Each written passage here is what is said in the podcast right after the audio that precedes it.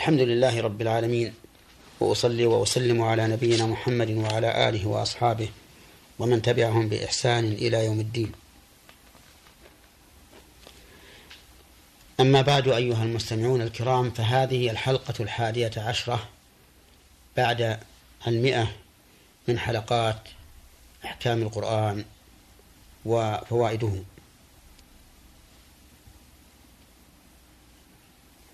نتكلم فيها على بقية الآية السابقة وهي قوله تعالى ربنا واجعلنا مسلمين لك ومن ذريتنا أمة مسلمة لك وأرنا مناسكنا وتب علينا إنك أنت التواب الرحيم. ففي هذه الآية الكريمة إثبات اسمين من أسماء الله هما التواب والرحيم. أما التواب فهو الذي يقبل التوبة من عباده ويعفو عن السيئات وهو الذي يوفق من شاء للتوبة فيتوب كما قال الله تعالى ثم تاب عليهم ليتوبوا إن الله هو التواب الرحيم وأما الرحيم فهو ذو الرحمة العظيمة الواسعة.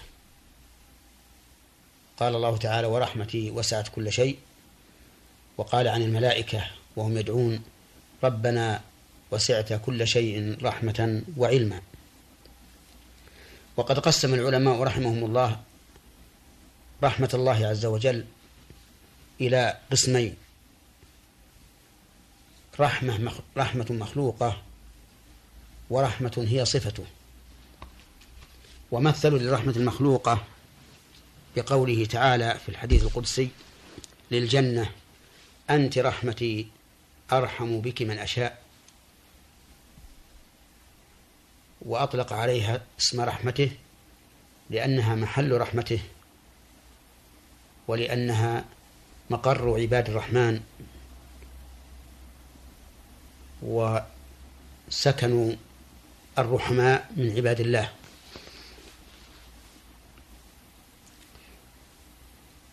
والقسم الثاني رحمة هي صفته جل وعلا. وهي غير مخلوقة لأن جميع صفات الله غير مخلوقة. فإن الله تعالى بصفاته هو الأول الذي ليس قبله شيء والآخر الذي ليس بعده شيء.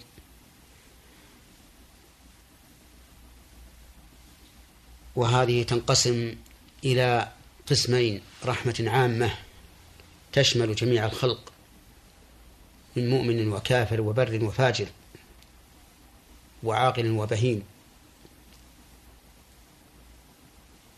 ورحمة خاصة بعباد الله المؤمنين.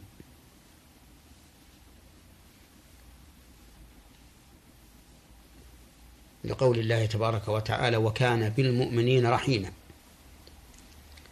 ومقتضى الرحمة العامة إيجاد ما به تقوم مصالح المرحومين وتندفع مضارهم. وأما مقتضى الرحمة الخاصة فهو فهي فهو توفيق هؤلاء وتسديد أمورهم وإصلاح أحوالهم على وجه أخص من ما مما تقتضيه الرحمة العامة. ثم قال الله تعالى ربنا وابعث فيهم رسولا منهم يتلو عليهم آياتك ويزكي ويعلمهم الكتاب والحكمة ويزكيهم إنك أنت العزيز الحكيم. ربنا وابعث فيهم رسولا منهم فيهم أي في الذرية. وأعاد الضمير إليها بالجمع لأن معناها الجمع.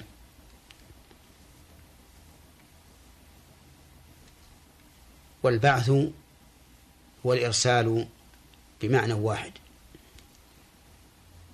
قال الله تعالى لقد أرسلنا رسلنا بالبينات وأنزلنا معهم الكتاب والميزان ليقوم الناس بالقسط وقال الله تعالى كان الناس أمة واحدة فبعث الله النبيين مبشرين ومنذرين وأنزل معهم الكتاب بالحق. ليحكم بين الناس فيما اختلفوا فيه. وقوله تعالى رسولا منهم هو محمد صلى الله عليه وآله وسلم لأنه من ذرية إبراهيم وإسماعيل. وليس في ذرية إسماعيل نبي سوى محمد صلى الله عليه وسلم. يتلو عليهم آياتك. يقرأها عليهم حتى يفهموها علما وفهما وعملا. ولهذا قال يعلمهم الكتاب والحكمة. الكتاب الذي هو القرآن والحكمة التي هي السنة. وما تتضمنه أحكام القرآن والسنة من الحكم والأسرار. ويزكيهم ينمي أخلاقهم وأعمالهم. ولهذا كان النبي عليه الصلاة والسلام متمما لمكارم الأخلاق. إنك أنت العزيز الحكيم. الجملة هنا جملة توسلية توسل بها, بها إبراهيم عليه الصلاة والسلام لقبول ما دعا به وتحقيقه. والعزيز يعني ذا العزة الكاملة. وهي عزة القدر وعزة القهر وعزة الامتناع. فالله سبحانه وتعالى له هذه الأنواع من العزة فهو ذو قدر عظيم وقهر بالغ وامتناع عن كل سوء وعيب.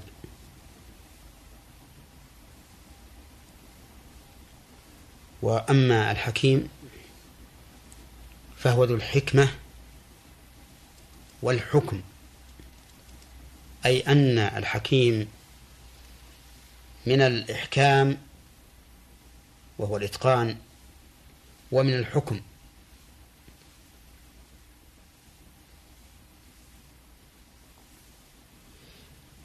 فنستفيد من هذه الآية الكريمة. أولا حاجة البشر إلى الرسل. ولهذا دعا إبراهيم عليه الصلاة والسلام أن يبعث في هذه الذرية رسولا منهم يتلو عليهم آياته ويزكيهم. يتلو عليهم آياته ويعلمهم الكتاب والحكمة ويزكيهم. وهذا أمر معلوم بالضرورة فإن العقول مهما كبرت لا يمكن أن تستقل بمعرفة الله تعالى بأسمائه وصفاته على وجه التفصيل ولا يمكن أن تتعبد لله تعالى إلا بما شرعه لعباده. فهم في أشد الضرورة إلى الرسل. ومن فوائد هذه الآية الكريمة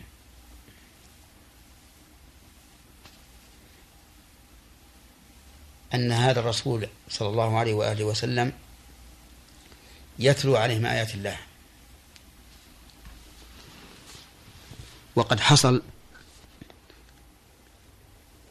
ما دعا به إبراهيم عليه الصلاة والسلام فإن رسول الله صلى الله عليه وآله وسلم كان يعلم أصحابه القرآن الكريم ولا يتجاوزون عشر آيات حتى يتعلموها وما فيها من العلم والعمل.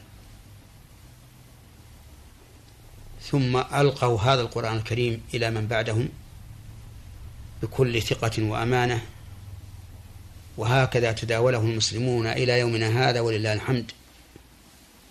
لم يجر أحد على العدوان على هذا القرآن الكريم وإذا اعتدى وجد ولله الحمد من يصده ويرده على عقبه.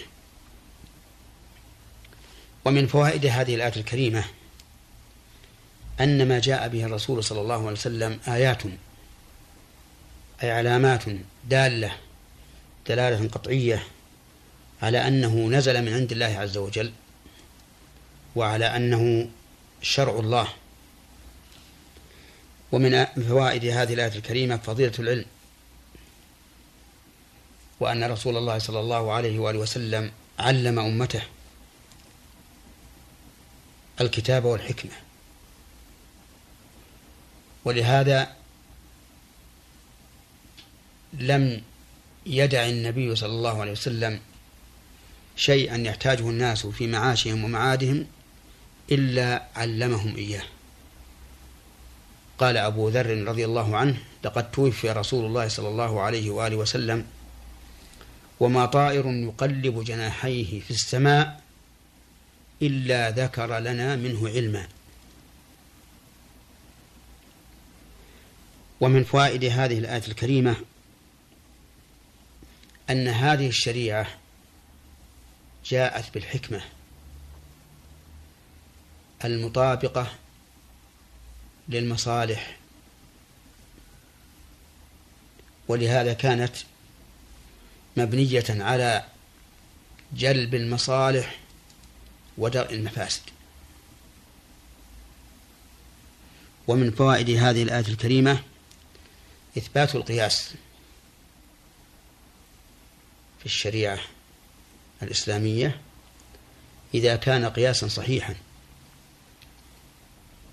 ووجه ذلك أن إلحاق النظير بنظيره في الحكم من الحكمة فيكون داخلا فيما علمه النبي صلى الله عليه وآله وسلم أمته.